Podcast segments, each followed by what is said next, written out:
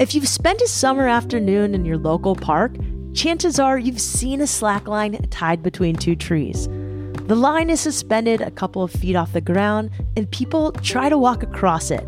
They delicately place one foot in front of the other, using their arms to help them balance. What you may not have seen is highlining. It's like slacklining on steroids. Instead of balancing a few feet from the ground, highliners suspend the line across huge canyons or between tall buildings. The line is only about an inch or two wide, and it's often hundreds or thousands of feet in the air. Faith Dickey is one of the greatest highliners in the world. In 2012, Faith broke the record for the longest free solo that's highlining without a safety harness. Then, in 2014, she became the first woman to cross a highline over 100 meters long. I'm Shelby Stanger, and this is Wild Ideas Worth Living, an REI Co op Studios production. Faith Dickey has made a career out of highlining in breathtaking places. Early on, she traveled around Europe, scraping together gear sponsorships until she started getting hired for TV work. At one point, Faith even starred in a Volvo commercial where she walked a line between two moving trucks. Faith is one of the first professional highliners in the world and a pioneer for women in the sport. On top of that, she became a top tier highliner without any athletic background. Faith Dickey, welcome to Wild Ideas Worth Living. Thank you for having me. You've had a lot of wild ideas. I'm really excited to talk to you. I've been following your career for a while now. For those who don't know, you know, you participate in slacklining and specifically highlining. Can you just give us like the basic definition? Like what's slacklining, what's highlining, how is it different than tightrope walking? Absolutely. I think by now a lot of people know what slacklining is, but there's still people who've never heard of it. And it's very similar to tightrope walking, as in it's a balance sport. Um, the difference being that a tightrope is like a steel cable that's completely taut, and a tightrope walker uses a long pole to walk, so that helps them balance. And where slacklining is different is that it's a flat woven rope. Usually made of nylon or polyester that's extremely strong, but it's flexible and it moves. And so when you walk on it, you just use your arms to balance. And then highlining is when you take a slack line and you move it high off the ground. And there's no official designation for what a highline is, but typically we say if you need a harness, it's a highline. Okay, that's so interesting. I didn't know the differentiation. I mean, I just knew it was high up when you highlined. Pictures of highliners are pretty incredible especially you, Faith. Okay, so how did you find highlining? I've seen pictures of you doing it in high heels and dresses and cowboy boots. I know you said like you've had this persona of being a badass for a long time, but you are a badass. Like, how did you come to find highlining? So, when I was um, eight years old, I decided I wanted to be a fashion designer. And I clung to that passion all the way until I graduated high school. And it was my dream, right? I was hell bent on going to New York City and becoming a famous fashion designer. But I don't come from a background of wealth. I came from a single parent home, I was totally on my own financially. And so I was working six different jobs trying to save money to get to New York City and go to my dream college. And I happened to fall asleep driving my car and I crashed it one night coming home from work. And it was literally because I was working way too much and I was 19 years old and I just didn't know how else to reach those dreams. I came away unhurt, but I totaled my car and it was just a terrifying moment to wake up in a car flipping over. Crashing that car was a huge wake up call. And by taking some time for myself to kind of reevaluate my choices and what I was doing with my life, I started spending a lot of time in this park in Austin called Zilker. And there happened to be a slack line between two trees. And I would see that slack line every day that I would go to the park and sit and read and reflect. So finally, I was like, okay, I guess I'll give it a try. And I went over with a friend who knew what slacklining was. He held my hand. I stood on the line, fell off immediately. And I was like, okay, there's no way I'm going to ever do this. It's way too hard. So went back to reading my book and hanging out in the park. So fast forward to two weeks later, I'd been seeing that line every day. I was often at the park alone. The guy who set up the line was pretty cute. I was like, all right, I'll, I'll go give it a shot. And I went over and was able to take one step. And somehow, just that moment of taking one step on something that seemed so impossible caught me. And suddenly, all I wanted to do was slackline. So I started showing up every day. And that guy who I started with, he's actually the one who told me, You're going to walk a high line one day. And I was I wasn't a climber, I wasn't a gymnast, like I didn't do anything extreme at the time other than work too much. And so I was like, yeah, sure man, whatever. But about a year goes by. I was really into slacklining, but just between trees. And I decided to travel. I was like, okay, going to college and racking up tons of debt is a really scary decision. I'm going to take some time for myself and travel a little bit. So I booked a one way trip to Europe. And I went to London and I bopped around in London and I worked a few illegal jobs under the table. And I had my slackline with me and I went to the park and I didn't meet a single other slackliner. So my travels took me to Germany next. I knew someone who was an au pair there. And there were slacklines in every single park in Germany that I passed. Like everyone was doing it. It was not a new thing. so I was like, okay, cool. At least I see that the sport, you know, has some people behind it. And there used to be a website called Couchsurfing. I don't know if anyone's familiar with it anymore.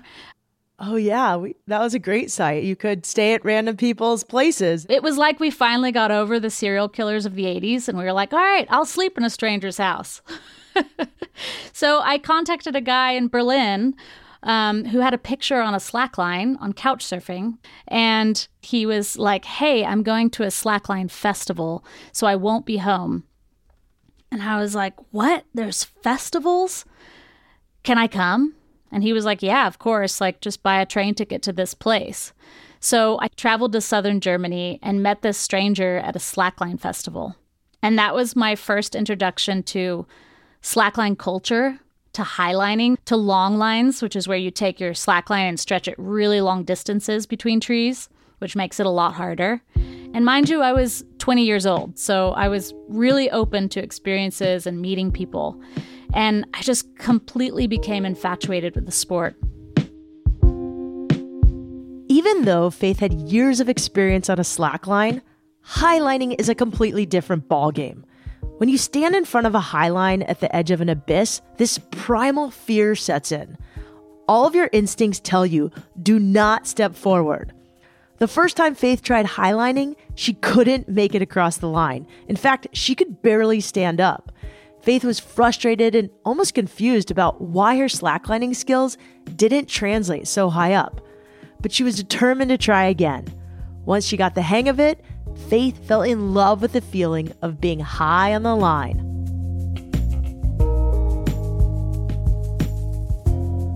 I've never highlined before. Can you just tell me what it feels like? What happens?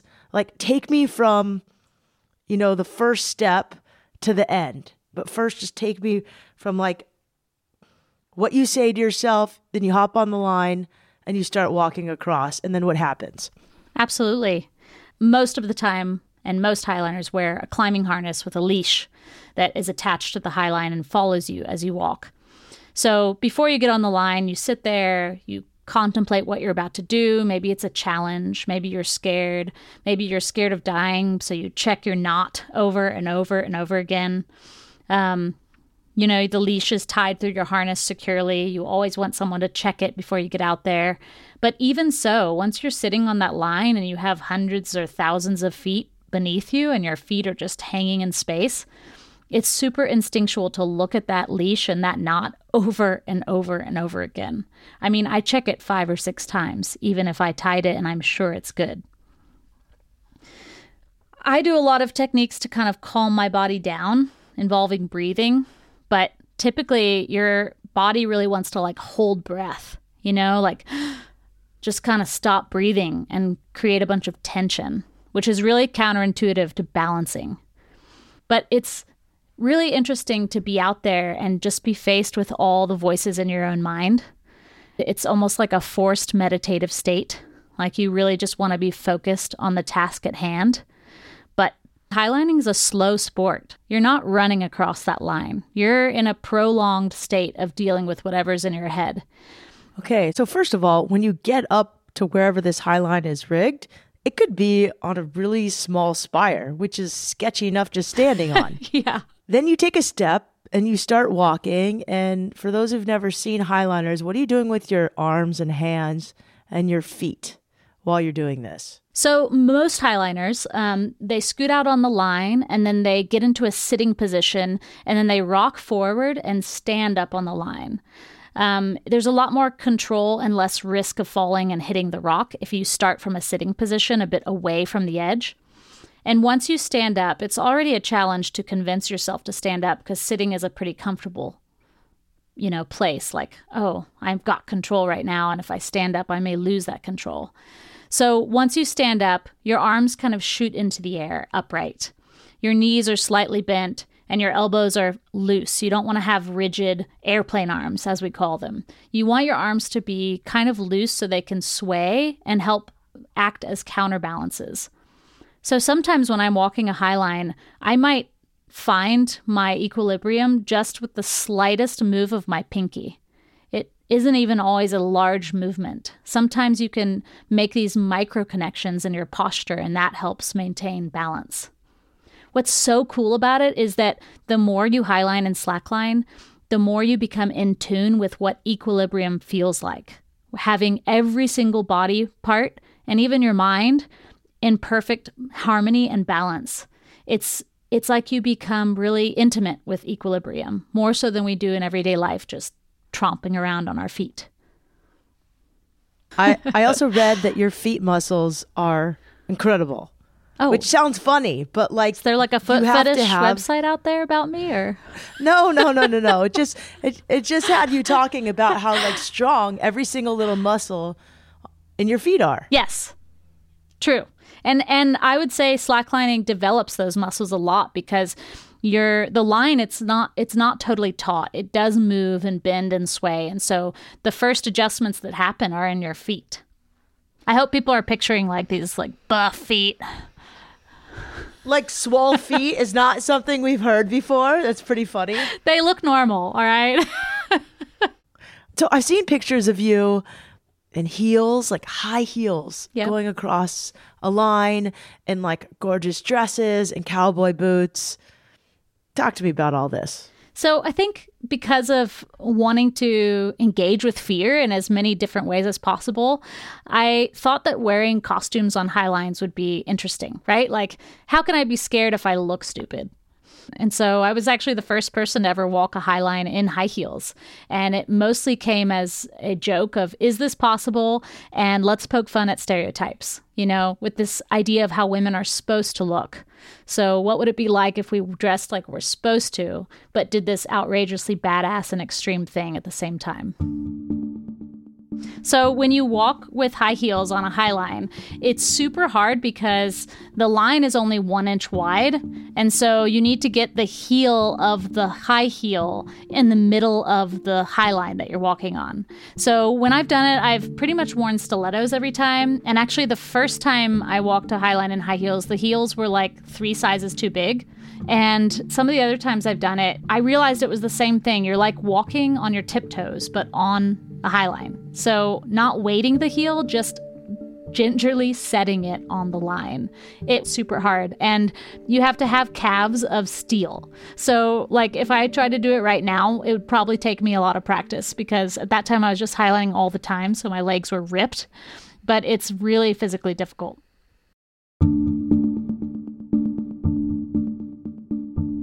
When we come back, Faith talks about what it feels like when she gets to the other side of the line and her experience with free soloing. Faith also shares her insights on addiction, failure, and self worth.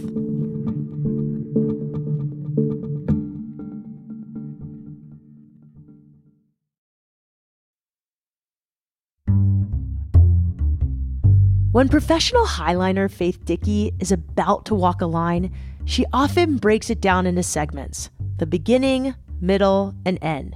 You might think that the middle of the line would be the hardest since it's the farthest away from solid ground, but actually, the end of the line is often the most difficult. Faith calls it the heartbreak zone. At the end of the line, you're tired and the stakes are higher. If you fall, you have to do the whole line over from the other side. Plus, the end of the line usually requires walking uphill, which is harder on your muscles and on your mind. When Faith is crossing a line, it's crucial that she stays in the present moment. I've heard you say on a film that, you know, the first time you highlined and you were in the groove, it was like seeing color for the first time. I think that's a really good way to put it still. For me, highlining can be different day to day. There could be one day that I can kind of lock into the flow really easily, and other days I find it a lot harder, even if it's the same exact line. The experience I always was striving for and still do is this total pure focus where that chatter in my mind, that inner dialogue, has just faded into the background or disappeared altogether. And it's like I become hyper aware of everything around me. It's like I can simultaneously notice the sky, the breeze, the space beneath me, and also what each little muscle in my body feels like. What it feels like for the ball of my foot to roll onto the line as I take a step. What it feels like for my pinky to just shift in space. It's so incredible. And You've just described like the perfect state of flow. Yes what happens to your like adrenals? Like, h- how do you feel after you've finished one successfully? Well, that's actually a good point, and I want to stress that part of the objective of highlining is to not be in a constant state of stress.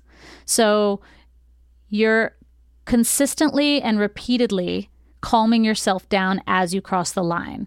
And it doesn't mean that stress doesn't arise. So perhaps you start to lose your balance in one moment and kind of have to fight to regain it. That's definitely a moment that my heartbeat will accelerate and I'll feel stressed. But then I consciously tell myself to take deep breaths and slow my body down, slow everything down and regain control. And I think fear is kind of a paltry word to describe all the different experiences we have out there. Um, there's of course the you know the primal fear that it says like get your feet back on solid ground. What are you doing, crazy? But there's also fears of just not being good enough, self doubt, fear of what people are thinking. Oh, I'm gonna, I fell. You know, what do they think of me? I'm not as good as I should be. I can't do this. I'm not capable. My legs aren't strong enough. I'm shaking. It's wild where the mind goes but mantras are super important for me. Um, I've kind of changed mantras over the years, but a lot of times if a line is challenging, I might verbally say, breathe, calm, breathe, calm. You've got this. Come on. One step. So I found that talking to myself really helps me get across the line, especially in a challenging moment. And then when I step onto the rock on the other side, it's like this huge release of like, I'm glad that's over. And at the same time, that was so incredible and it felt so otherworldly to be in that space. And also just the incredible sensation of pushing yourself past your limits. I mean, there's nothing like it. Faith, I'm going to like, you know, speculate here, but it seems like crossing a line over and over that seems impossible would rewire your brain in a way to have so much more courage and resiliency that you carry that to the rest of your life in a way like you can do anything. I think you're right. You know, I often kind of, when I'm facing a different challenge in life, you know, for example, I'm starting my own business right now, and it can be really daunting to start your own business and to not be sure if it's going to succeed. And I regularly tell myself the same things that I tell myself highlining. You never know if you don't try. If you avoid all risk, you'll never see what you're capable of. One step at a time. Just try. Just try. And I think those lessons are so translatable. And from the very beginning of getting into highlining, I think one of the biggest lessons that really stood out to me was that we're often our biggest competitor. You know, it's not usually someone else who's holding us back, it's us holding us back. And, you know, that doesn't speak to privilege and all these other outside factors. For sure, there's so many people who start way farther down on the ladder than others. But if we're just talking about, you know, where you're at with a challenge in front of you, I think it is so important to see how you're holding yourself back first and foremost. You can't control every obstacle, but you can control yourself. Highlining has changed Faith's life. Not only did it turn into a career that she loves, but the sport has also taught her so much about resilience, mindset, and perseverance. In highlining, falling is inevitable, but if you want to improve, you have to get up and try again. What happens when you do fall? And, you know, how, how big are these leashes? Like a couple feet? About three feet long is a kind of Three a feet, traditional length of leash. Um, so by and large, most highliners, myself included, walk with a harness and a leash attached to the line. So the consequences of falling while you're on the high line aren't huge. Generally, bad things don't happen very often. If you fall, you're dangling in space, right? It's we call it a whipper. So you take this short whipper and you're swinging under the line, and despite it not being a big deal, it's still terrifying. It's very hard to get used to letting go of control and flying through the air like a rag doll, and then bouncing and then realizing oh, I'm alive. and actually, taking whippers is something I try to force myself to do regularly because it's really good for my head. Because if I never fall, I never see that I'll be safe when I fall. So I think that's a really huge component of highlining is recognizing that yes, there's risk, but it's a controlled risk. Now, when things get more hairy in highlining, it's because the consequence of falling off a cliff are huge. So, rigging highlines and installing them involves being in environments that aren't always simple and aren't always safe if something does go wrong. I've rigged highlines in the Alps. I've rigged highlines on precipices, on tiny spires, really high off the ground, where if you slip, you're going to die. And then there's free soloing, you know, and I think a lot of people know what soloing is these days, thanks to Alex Honnold and the movie Free Solo. And there are people, myself included, who have soloed highlines before. And that is a whole other topic and a whole other game. It's taking everything about highlining that you know how to do and adding an actual risk of death. And most people's reaction to that is, Are you stupid? Why would you ever do that? And I totally understand that viewpoint. For some people, taking that kind of risk is just unacceptable. And my argument was always, well, we take a risk every day we get into a car and drive with hundreds or thousands of other cars on the highway that you can't control. For me, it was an exploration of what is my mind stopping me from achieving. If I can walk this high line all day back and forth easily with a harness and a leash, why can't I do it without a harness and a leash? Clearly, I'm capable. Clearly, my mind is strong enough. And so, taking that harness off was my way of exploring that space of like what mental barriers are holding me back. Have you done a lot of f- solo attempts? I've probably soloed, well, I'm still here, so they weren't attempts, they were successes. But yeah, sorry. have you done this a lot? Have you have you soloed a lot? yes, I've soloed at least 50 different highlines. Wow. In my 20s, I was so devoted to the sport. All I did was travel around and walk highlines. And so it was pretty easy to kind of throw in a solo here and there when I felt inclined. But I, I should specify because I never pushed myself so hard in soloing that I felt like there was a really big risk of something going wrong. Whereas now my life is much more diverse in the activities I do. And so because I'm not highlining as often, I'm not nearly as comfortable as I was back then. So I don't want to risk my life just to solo. I have so many questions about soloing. You know, I I, I, like couldn't in like good conscience condone it on this podcast. I don't want anybody to go try it and like Agreed. die.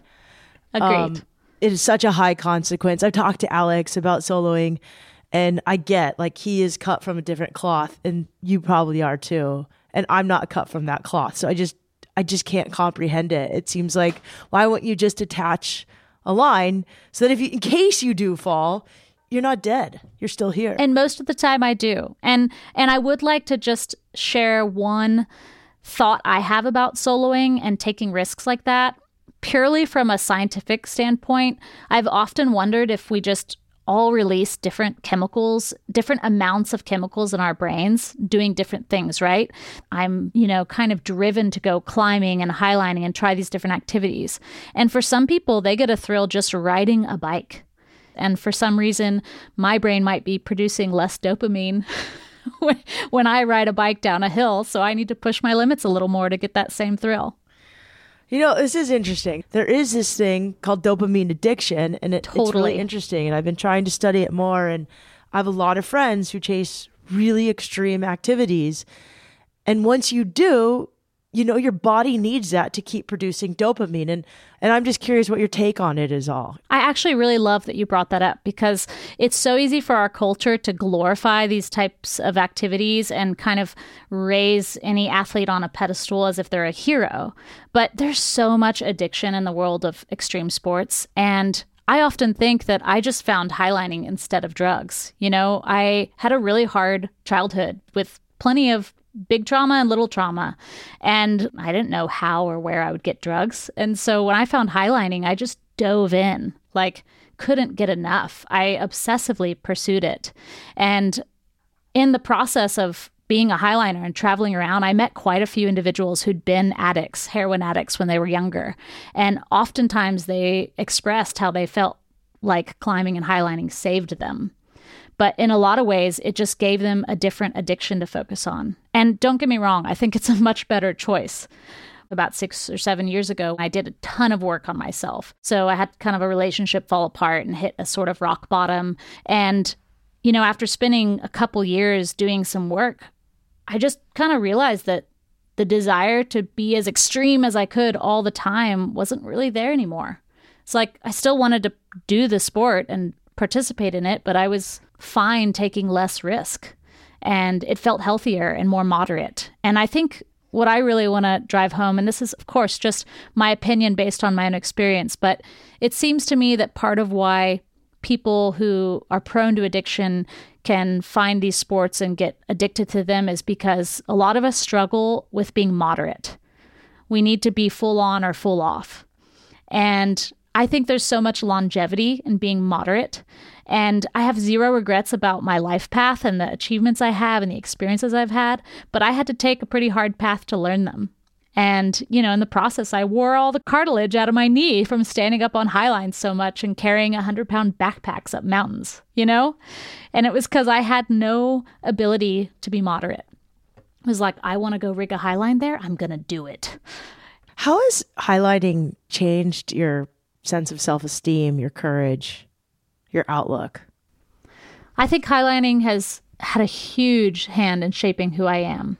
And so I think that's a main reason I say I don't regret any of the choices I've made, even if some of them were really hard lessons. Um, during my heyday of highlining, so I spent about six years being, you know, the leading woman in the sport of highlining and having multiple world records and several times sharing the world record with men, which was really cool just to be in a sport where we could have an even playing field. And I always thought, you know, I'm separate from these achievements, like I'm something else. But at some point when I started to kind of get burnt out and I my knee was really painful, I got knee surgery and I had to basically stop highlining more or less for a while. And I was hit with this realization that all of my self worth and self value was totally tied up in what I had achieved. And it kind of happened under the radar from myself. I didn't realize I was getting attached to that persona. But once I could no longer highline and climb and be this extreme athlete, I felt absolutely worthless. How did you kind of find your self worth outside of being a highliner? Well, therapy has been a huge thing for me, and I know not everyone has the resources to receive therapy. Um, but even before I started going to therapy, I think part of it was just a reflection process of how the things I do bring me joy, but they are not who I am. And when I started to highline again after I took some time off, I really worked on approaching each highline with the objective of being curious about what it was going to feel like. Trying not to go out there with some preconceived idea of what I could do or what I should do or how good I should be, but just being curious about what it was going to feel like. And I still carry that to this day. I, of course, am thrilled when I walk a highline successfully without falling. But I now look at falling as a success because it means I'm pushing myself to my limit. And I think so many of us think that falling is this failure and shows that we're not good enough. But actually, if you're falling, it means you're pushing yourself hard enough to fall. And getting back up is the thing you should be proud of, right?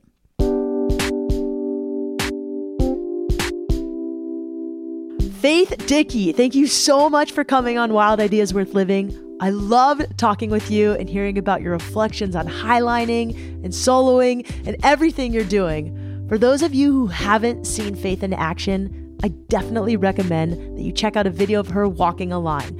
Words cannot do the experience justice. She's just so fun to watch. She wears such cool outfits. There are several videos of her on YouTube, and we'll link to one in the show notes. If you want to get in touch with Faith, you can look her up on Instagram at the Faith Dickey. That's T H E F A I T H D I C K E Y. There you'll find information about the first and largest Women's Highline Festival in the world that Faith founded and hosts every year in the Czech Republic. Faith is passionate about inspiring, coaching, and supporting more women in highlining, and her festival is a great way to access her knowledge. Wild Ideas Worth Living is part of the REI Podcast Network. It's hosted by me, Shelby Stanger, produced by Annie Fassler, Sylvia Thomas, and Sam Piers Nitzberg of Puddle Creative, and our senior producer is Jenny Barber. Our executive producers are Paolo Motola and Joe Crosby. As always, we love it when you follow this show, when you rate it, and when you take the time to write a review wherever you listen. And remember, some of the best adventures happen when you follow your wildest ideas.